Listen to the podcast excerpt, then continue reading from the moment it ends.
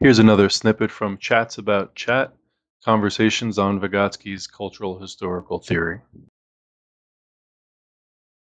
I prefer to think about how to help children to develop their imagination, to develop their thinking, to develop their feelings, to develop their memory, to make them cultural. How to open the world of culture for the children. How to make the world of culture, how to help them to understand that this is the world you can you can you can draw all your high psychological functions which makes you human so and uh, that's why I, I prefer to think about the role of arts, for example, in human development.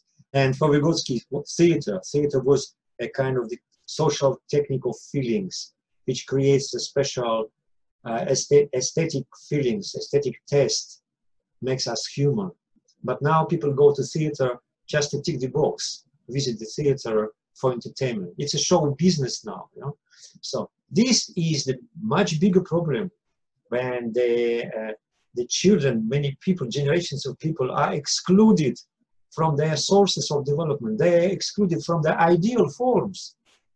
That's why people are, people don't, many people, they, they just, just, they are unable to think.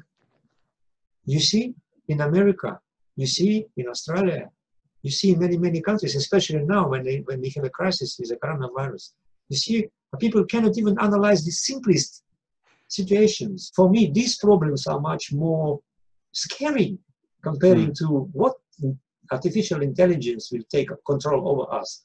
Might be, might it might be, might be not, but this is what really happens now. Vygotsky here to think about this is very, very helpful. Probably Vygotsky is only one psychologist who introduced the ways of how we can cope with this, how we can manage this, how we can change this.